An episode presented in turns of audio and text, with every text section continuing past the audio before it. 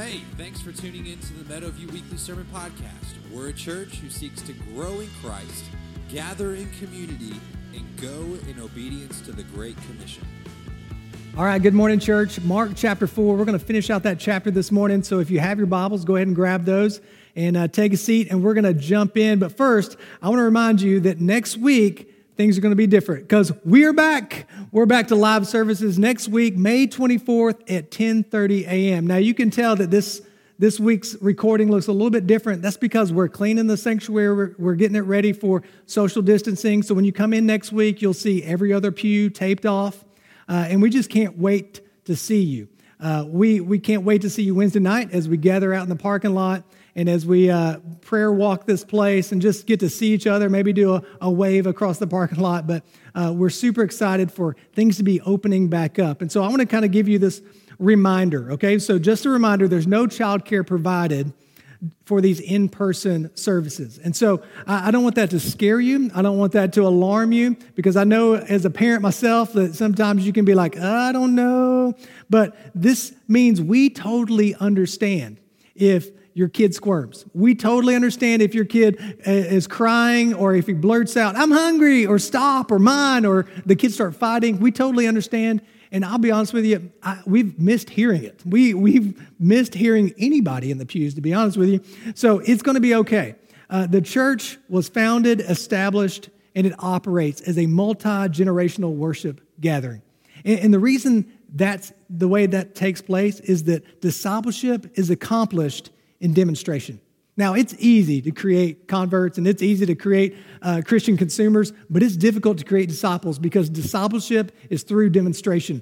And, and that's why Jesus said, Hey, come follow me. And he demonstrated to his disciples what it looked like to follow him.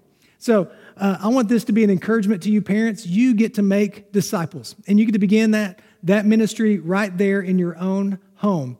Parents, you demonstrate worship when you sit as a family unit. Not only that, you demonstrate the importance of prayer and being in God's word when you sit as a family. And, and when you do this, you can show them what it looks like to follow Christ. Now, don't, don't hear me uh, say anything bad about youth or children's ministries because I totally believe in age based ministries.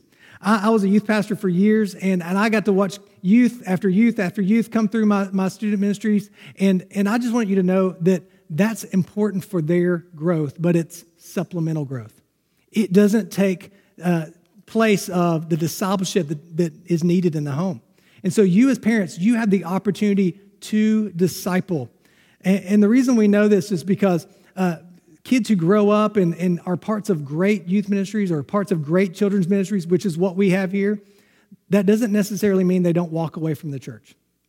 And because there is such discipleship that takes place when, when kids are raised in the wholeness of the church, where the whole broader church family is able to pour into them and love on them and show them what it means to follow Christ. So don't let it scare you. Uh, no childcare for this upcoming service or the ones following as we ease back in. But man, we are so excited to have you back. There's, there's something that we've been reminded of over this COVID 19 pandemic and uh, quarantine that we've been in, and it's that we are a people church, not a production church.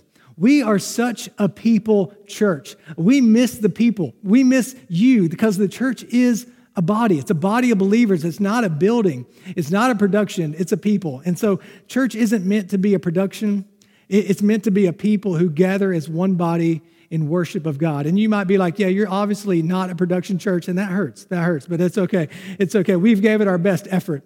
So as we jump into this word uh, this morning, I want to pray for us, and I look so forward to seeing your faces again real soon. So let's pray. Gracious Father, we come to you. We thank you so much for this morning.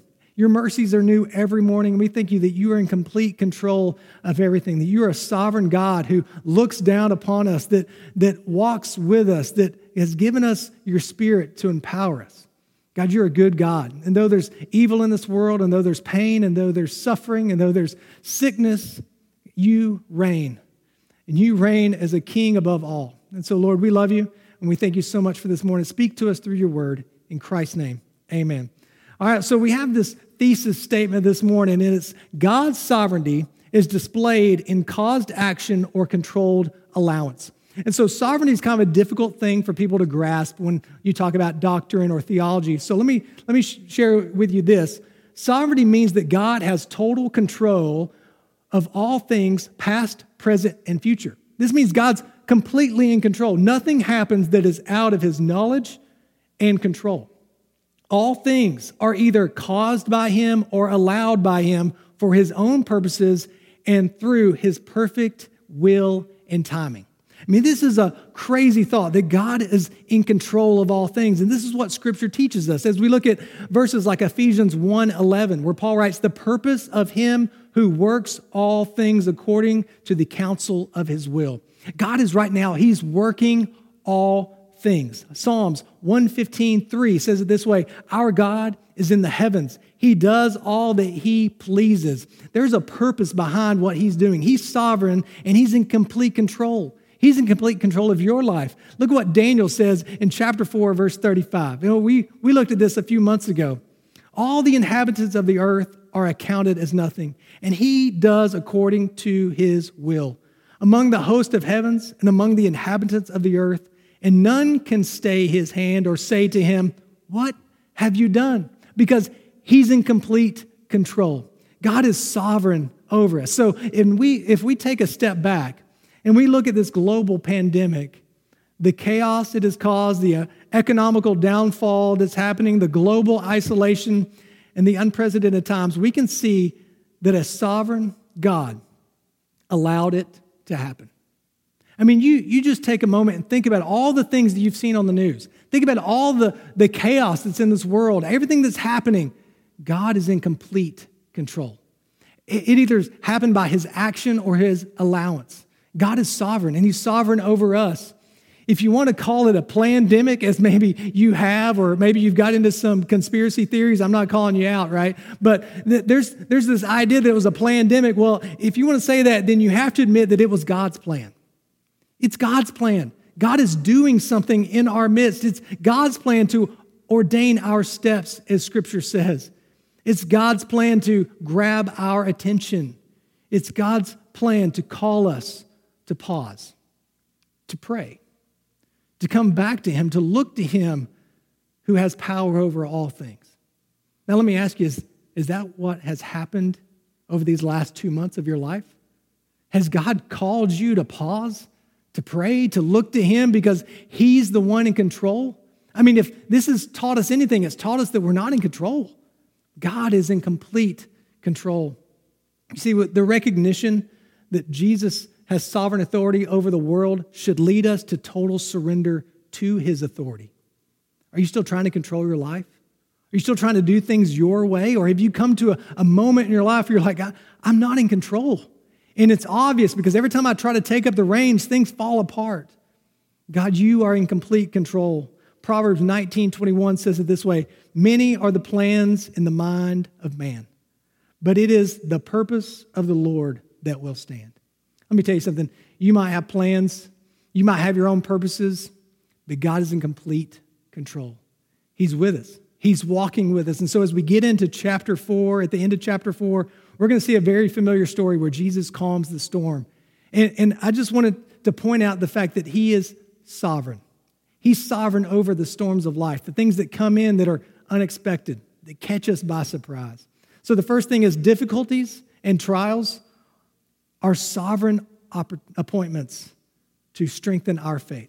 They're sovereign appointments, they're opportunities to strengthen our faith. So let's read in Mark chapter 4, verses 35 through 41. On that day, when evening had come, he said to them, Let's go across to the other side. And leaving the crowd, they took him with them in the boat, just as he was. And other boats were with them, and a great windstorm arose, and the waves were breaking into the boat so that the boat was already filling. But he was in the stern, asleep on a cushion. And they woke him and said to him, Teacher, do you not care that we are perishing? And he awoke and rebuked the wind and said to the sea, Peace, be still. And the wind ceased, and there was a great calm. And he said to them, Why are you so afraid? Have you still no faith? And they were filled with great fear and said to one another, Who then is this that even the wind and the sea obey him? Who is this? You see, God, sovereignly allows difficulties and trials to enter our life for our recognition of his authority, for our recognition of our dependence, and for his glory and power to be seen in the midst of difficulties. Jesus knew exactly what was coming on the lake. He told them to get in the boat. Let's go to the other side. Jesus was not surprised by the wind and the waves, the chaos that was, that was ensuing, but his disciples were, they were scared. They were afraid. You see, I like how Dr. Daniel Akin puts it. We should not be alarmed by the surprises in our lives.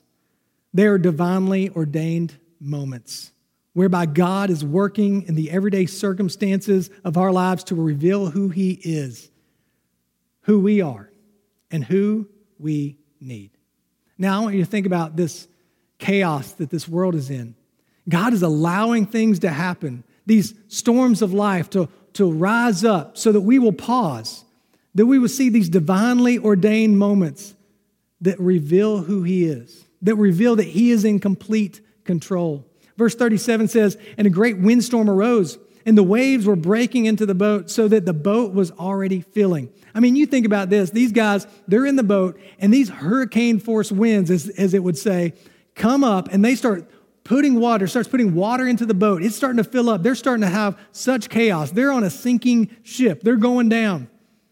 But Jesus, he was in the stern. He was asleep on a cushion. That's the word for pillow. I mean, he, he cuddled up to a pillow, right? And he was, he was out. He was sleeping. And they woke him and they said, Teacher, do you not care? Do you even care what I'm going through? I mean, how many times have we said that where we're going through something, we're like, God, do you not care? Do you not care that this is happening to me, that we're perishing? And he woke and rebuked the wind and said to the sea, Peace, be still. You see, Jesus exerts complete sovereignty and control over the forces of nature. Jesus is showing us that he is the one who created the winds and the waves, that he is in the boat and that he does care. He cares and he has complete control over all things. Look at what the prophet Jeremiah says in chapter 10, 12 through uh, 13. But God made the earth by his power, he founded the world by his wisdom and stretched out the heavens by his understanding. God has complete power, wisdom, and understanding. That's something that we don't have, right? When he thunders, the waters and the heavens roar. He makes clouds rise from the ends of the earth. He sends lightning with the rain and brings out the wind from his storehouses. Who's in charge of the storm? Jesus is in charge of the storm because he created the storm. He allows these things to happen. He is sovereignly in control and he desperately cares for us. See, Jesus is fully God and fully man. He's full of God's power, wisdom, and understanding. He knows exactly what is happening. I like how John says it in the beginning of his gospel in John 1 1 through 3. In the beginning was the Word, that's Jesus. And the Word was with God, and the Word was God. He was in the beginning with God. All things were made through him. All things. Jesus created all things, and without him was not anything made that was made. He makes all things. And Hebrews 1 2 says this way But in these last days, he has spoken to us by his Son. We've, we've had Jesus revealed in the flesh. We know who he is, who the Creator is, whom he appointed the heir of all things, through whom also he created the world. I mean, this is, this is not just some story that we've read a thousand times and we're like, oh, yeah, Jesus, he calms the storms. These silly disciples, they don't have faith. They're just full of fear. We face storms all the time. We ask questions like, God, don't you even care? Are you not here? Do you not see what's happening? God sovereignly allows things into our lives that make us pause, make us pray, and make us recognize that He has complete authority and that He's there. You see, Jesus, in His humanity, is in need of sleep. I, I, think that's remarkable. I mean, he's created everything. He's created sleep. And some of y'all, you just woke up, I'm sure, right? He created sleep. Sleep's awesome. We love to sleep. Some of us love to do what Jesus did just curl up with a pillow, just cuddle up, and we're out. He needed sleep.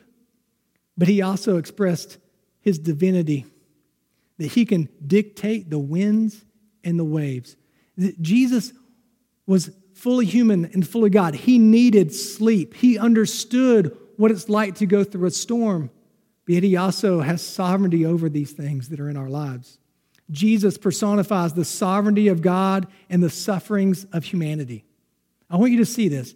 Jesus personifies the sovereignty of God also with the sufferings of humanity. Now, Jesus does care. Don't you even care that we're perishing? He does care. You know why I know He cares? Because He came. In the Son of Man, sovereignty coincided with humanity to intentionally complete that which He had planned from the beginning. It was God's sovereign plan to send His Son to be in the flesh. God sovereignly allowed Himself to be human, to need sleep, right? To suffer, to hurt, to get tired, to feel pain, to feel grief, so that we could be made spiritually healed. It was God's sovereign plan to enter humanity, to suffer as we do, to face temptations as we do, to understand what it's like to be human as we do. He does care. He cares so much that He came. God sovereignly allowed Himself to be shamed, mocked, whipped, scourged, crucified. He allowed the great storm, the greatest storm of bearing the sin of humanity and to suffer crucifixion until he had accomplished the work of salvation. He sovereignly bore our sins and our shame to redeem sinful man to the glory of God. You, you don't think God understands storms? He lived through the greatest storm that there ever was, being separated from the Father on our behalf. God understands. He's sovereign, and this was his sovereign plan. Look at what Isaiah the prophet says in chapter 53, 3 through 6. He was despised and rejected by men, a man of sorrows and acquainted with grief. And as one from whom men hide their face, he was despised, and we esteemed him not. Surely he has borne our griefs and carried our sorrows, yet we esteemed him stricken, smitten by God, and afflicted. But he was pierced for our transgressions, he was crushed for our iniquities. Upon him was the chastisement that brought us peace. And with his wounds, we are healed. All we, like sheep, have gone astray. We have turned every one to his own way, and the Lord has laid on him the iniquity of us all. But check out verse 13. Yet it was the will of the Lord to crush him. He has put him to grief. The disciples are there in the boat, and they're like, Don't you even care? Don't you even care that we're perishing? Yes. That's why he came. That's why he suffered. That's why he was beat and bruised. That's why he died. He went through the worst storm ever to show us that he is sovereignly in control. Even when we face difficulties and storms in this life, God is in complete control because he desperately cares for our salvation and the glory of God. Through God's sovereign will, he allowed his son to be nailed to a cross. Through God's sovereign will, He allowed His Son to be pierced for our transgressions. Through God's sovereign will, He allowed His Son to experience the greatest grief, to even sweat drops of blood. And it was all the will of God for the glory of God. See, this story, it, it's not the story that every storm will pass and that you will be saved from all of the, its effects. The story is that Jesus lived in the flesh and as a human experienced the worst storm of all separation from the Father so that we wouldn't have to face that storm. The, the story is that Jesus cares deeply that we're perishing, and so he came. The promise is not that all the storms of our life will end soon. That's just not what the Bible teaches or guarantees. The promise is that Jesus is in control of the chaos. I don't know if your life is in chaos right now, but I want you to understand that Jesus is in complete control and he understands what chaos looks like. He understands what it looks like to be betrayed. He understands what it looks like to be hurt and to be wounded, to suffer. Jesus understands you and I can have faith that even in the darkest storms, God is in control and he is working all things out for his glory, not necessarily for our gratification. God is working. And we should be looking for his glory, exalting him in our lives that we have no control over. He's in complete control. Romans 8 28 says it this way We know that for those who love God, all things work together for good. For those who are called according to his purpose. What greater good is it than for his son to come to suffer on our behalf, and he's working out our salvation so that we can experience glory. As we move into a, a prayer prompt, this is a time in our service where we pause for 30 seconds. And I want you to respond to what you've just heard, what you've just learned, maybe, what you've just read. And so the question usually goes What storms are you facing? Is it a marital storm? A financial storm? A family storm? Maybe, maybe you're going through a health storm right now. Will you pause for a moment and reflect on the power, the authority, the humanity, and the sovereignty of Jesus, that He has all power, wisdom, and understanding. And He is in complete control. Will you pray to, for Him to have complete authority over your life? If you're in a storm, will you ask Him to comfort you with His presence in the midst of the storm? Because He does care. Will you pause? Will you pray?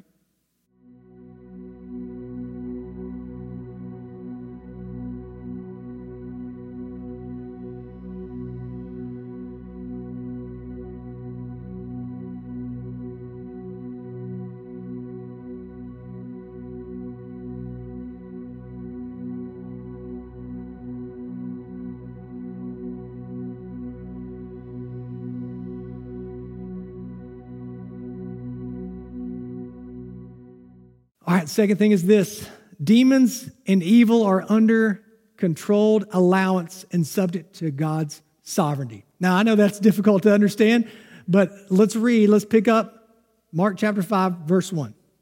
And they came to the other side of the sea. So after the storm, they come up to the other side of the sea, to the country of the Gerasenes. And when Jesus had stepped out of the boat, immediately there met him out of the tombs a man with an unclean spirit. He lived among the tombs, and no one could bind him anymore, not even with a chain. For he often had been bound with shackles and chains, but he wrenched the chains apart and he broke the shackles in pieces. No one had the strength to subdue him. Night and day among the tombs and in the mountains, he was always crying out and cutting himself with stones. Let's keep reading. Verse 6. And when he saw Jesus from afar, he ran and fell down before him. And crying out with a loud voice, he said, what have you to do with me, Jesus, Son of the Most High God? I adjure you by God, do not torment me. For he was saying to him, Come out of the man, you unclean spirit. And Jesus asked him, What is your name? He replied, My name is Legion, for we are many. And he begged him earnestly not to send them out of the country. Now, a great herd of pigs was feeding there on the hillside, and they begged him, saying, Send us to the pigs. Let us enter them. So he gave them, understand this, permission. And the unclean spirits came out and entered the pigs and, and the herd, numbering about 2,000, rushed down the steep bank and into the sea and drowned in the sea. Now, this is a crazy story, right? This is, this is not your everyday going to Walmart. Well, maybe it is, right? If you're going to Walmart, it might be your everyday story. But this is a crazy story. And what we learn is that God sovereign, sovereignly allows demonic oppression and evil to be evident all around us for the recognition of his authority, for the recognition of our dependence, and for his glory and goodness to be seen. So God is giving permission even in this story. He's allowing things to happen. I like how R.C. Sproul puts it evil is evil, but it is within the broader eternal purpose of God and ultimately for his glory. Don't, don't think that God's not in control. God's in complete control. He's sovereign over even the demonic and the evil. He is working all things out for His good and His glory. See, one theological question that I've been asked is if God created all things, did He create evil? I mean, that's a great question, is it not? I mean, that's a question you should wrestle with. If God's in control of all things and He's created all things, then why is there evil in the world? Well, look at what James says in 117. Every good gift and every perfect gift is from above, coming down from the Father of lights, with whom there is no variation or shadow due to change. Look, God is holy and God is good and God creates what is good. There's, there's nothing coming down that's full of a shadow or, or backhanded. No, He creates good. When He created in the beginning, He created good. You remember this? God creates, and God creates that which is good, and Satan is allowed to distort that which is good. There, there's an allowing that happens in the sovereignty of God. Not that we can explain it or understand it all, because evil is evil. But God is allowing things to happen for his glory. This is what evil does evil distorts good things, evil corrupts that which has been created to glorify God. Satan, the enemy, seeks to counterfeit, distort, deceive, and corrupt the instruments of God. Therefore, humanity is caught in this cosmic and sometimes demonic battle. This is how I know it because there's a story in the Old Testament in the book of Job. Job starts off kind of like this Job chapter 1, 6 through 12. We read this Now there was a day when the sons of God came to present themselves before the Lord. Now, sons of God, that means angels. So the angels are coming, they're presenting themselves before the Lord, and Satan also came among them because he's a fallen angel. The Lord said to Satan, where, where have you come? Satan answered the Lord and said, From going to and fro on the earth, and from walking up and down on it. And then the Lord said to Satan, Have you considered my servant Job? That there is none like him on the earth, a blameless and upright man who fears God and turns away from evil. So Satan's been walking around on the earth. He's been out looking for someone to torment, someone to distort and destroy. And he's like, Hey, have you considered Job? He's blameless, he's a good man. Then Satan answered the Lord and said, Does Job fear God for no reason? Have you not put a hedge around him and his house and all that he has on every side? Like you, you won't let people touch him. You have blessed the work of his hands, and his possessions have increased in the land. Like you're, you're blessing him. But stretch out your hand and touch all that he has, and he will curse you to your face. And the Lord said to Satan, Behold, all that he has is in your hand. Only against him do not stretch out your hand. So Satan went out from the presence of the Lord. So there was this allowance that took place. Now, this might mess with some of our theology, but God said, Look, I know Job, and he knows me. And there are storms in life, and there are things that are going to come, but he will not turn. You're not allowed to do anything that I'm not allowing you to do. There is a sovereign authority over evil. God's sovereignty is displayed in caused action and controlled allowance. Satan was allowed to bring trials and pain upon Job. And if you read the story, you'll see it gets really bad for Job. He came to distort and damage Job, so to attack the glory of God. That's exactly what Satan does. Satan seeks to attack. I mean, this is what Peter says in 1 Peter 5 8. Be sober minded, be watchful. Your adversary, the devil, prowls around like a roaring lion, seeking someone to devour. I mean, if that doesn't explain what's happening in Job, I don't know what does. He's out there going to and fro on the earth looking for someone to devour, looking for someone to distort, to counterfeit, to corrupt. He's looking to attack the glory of God by attacking the people of God. See, trials and temptations are subject to the sovereign authority of God. I don't know what you're going through right now, but I want you to understand this God is in complete control. And He, he is allowing you to look to Him right now. Look at what 1 Corinthians 10 13 says. No temptation has overtaken you that is not common to man. God is faithful, and he will not let you be tempted beyond your ability. But with the temptation, he will also provide the way of escape that you may be able to endure it. Look, God is sovereign and he's in complete control. There's going to be trials, there's going to be temptations, there's going to be evil that you encounter, but he will not let you be tempted beyond what you can bear. The same was the true was true with Job. Verse 6 says this And when he saw Jesus from afar, he ran and fell down before him, and crying out with a loud voice, he said, What have you to do with me, Jesus, Son of the Most High God? I adjure you, by God, do not torment me. So, you've got this evil spirit, this legion of evil spirits living in this man. Not only did they know who Jesus is, they recognize him as the Son of the Most High God, and they bow down before him, and then they plead with him in God's name. Like, that sounds like some faith, doesn't it? This man, he was possessed. He was possessed, and just because these demons come and bow, that doesn't mean they've given him lordship. This man is caught in the cosmic and demonic battle against the glory of God. Look at what David Guzik puts. Demons want to inhabit human bodies for the same reason a vandal wants a spray can or a violent man wants a gun. A human body is a weapon that a demon can use in attacking God. Sometimes we're caught in a cosmic battle, in, in a demonic battle. There's an evil out there that wants to destroy the glory of God, and they will fail. But they're going to use as many people in the process as possible. See, it says this, and Jesus asked him, What is your name? Jesus is, he's putting authority here. Yeah, I have authority over you. I'm going to ask you your name. He replied, My name is Legion, for there are many. And he begged him earnestly, Do not send us out of the country. I mean, we, we can only do what Jesus allows us to do, is what they're saying. Now, a great herd of pigs was feeding there on the hillside, and he begged them, saying, Send us into the pigs, let us enter them. And so he gave them permission. He allowed it. There's an evil in this world.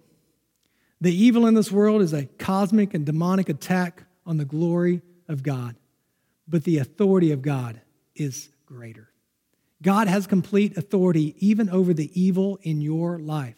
Let me, let me tell this to you. If you think it's okay to have sin or to have evil in your life, I'm telling you something, God has complete authority. And, and you need to really realize that God is calling you to bow before Him and make Him Lord of your life. You see, if we allow evil to invade our hearts and lives, although we may not be possessed, only oppressed, we are allowing our lives to, be, to defame, distort, and disrupt the glory of God. If we call ourselves believers, yet we believe it's okay to have a little bit of evil, a little bit of sin in our life, we're being used by evil to defame the name of God. Our lives are to bring glory to God. So it brings me to my second prayer prompt. What evil has been tormenting you? Are there things in your life that you allow to distort, damage, and defame the glory of God in your life? Are you allowing yourself to be used in this cosmic battle, this demonic war? Like the demon who knew the Son of Man was who, who he was and even bowed before him. Are there areas of your life that acknowledge Jesus, bow to Jesus, but still defame the name of Jesus? Will you take an inventory of your life? Will you confess any areas of allowed evil? Are you acting or participating in things that defame the glory of God and your witness? Will you take a moment right now? Will you pause and pray and confess?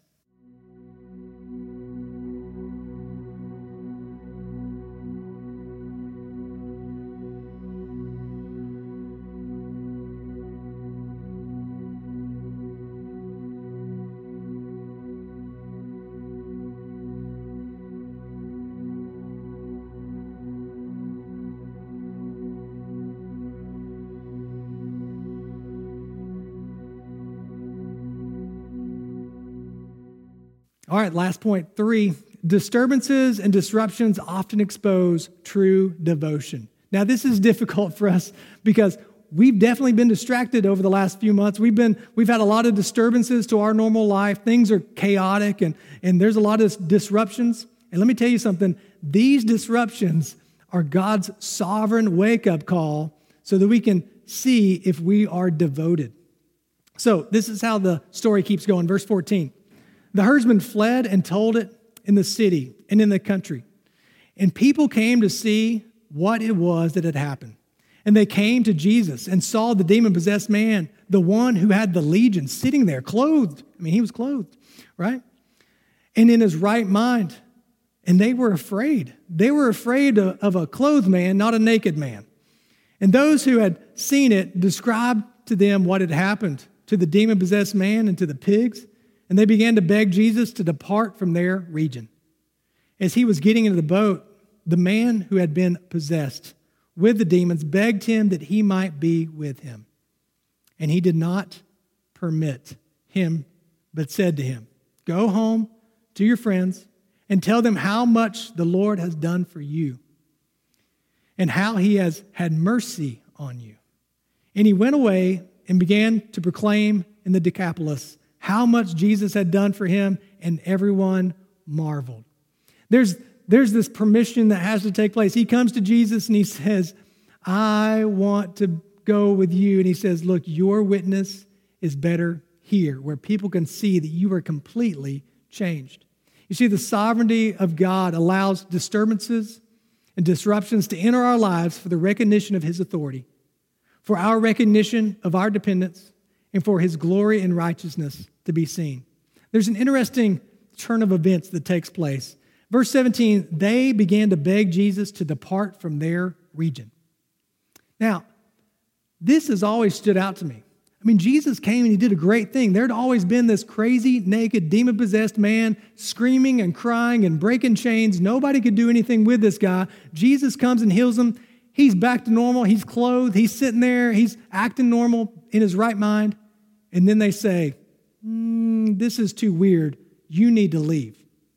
See, the problem is, is that often we're more comfortable with a little bit of evil and we're uncomfortable with a whole lot of righteousness. There's times we're comfortable with the world the way it was working. We're, we're comfortable with having our control in our lives. We're comfortable with a little bit of evil and a little bit of sin. And we're not always comfortable with Jesus coming in and changing everything. Some of us right now are more comfortable with a little evil or a little sin in our lives more than we are Jesus coming in and completely changing our lives. We want him to come in and clean things up, maybe, maybe tidy up a little bit. Oh, help me with this area. But we're not necessarily comfortable with Him coming in and totally changing everything. The problem with our sin nature is we want to be in control of Jesus, not for Jesus to be in control of us.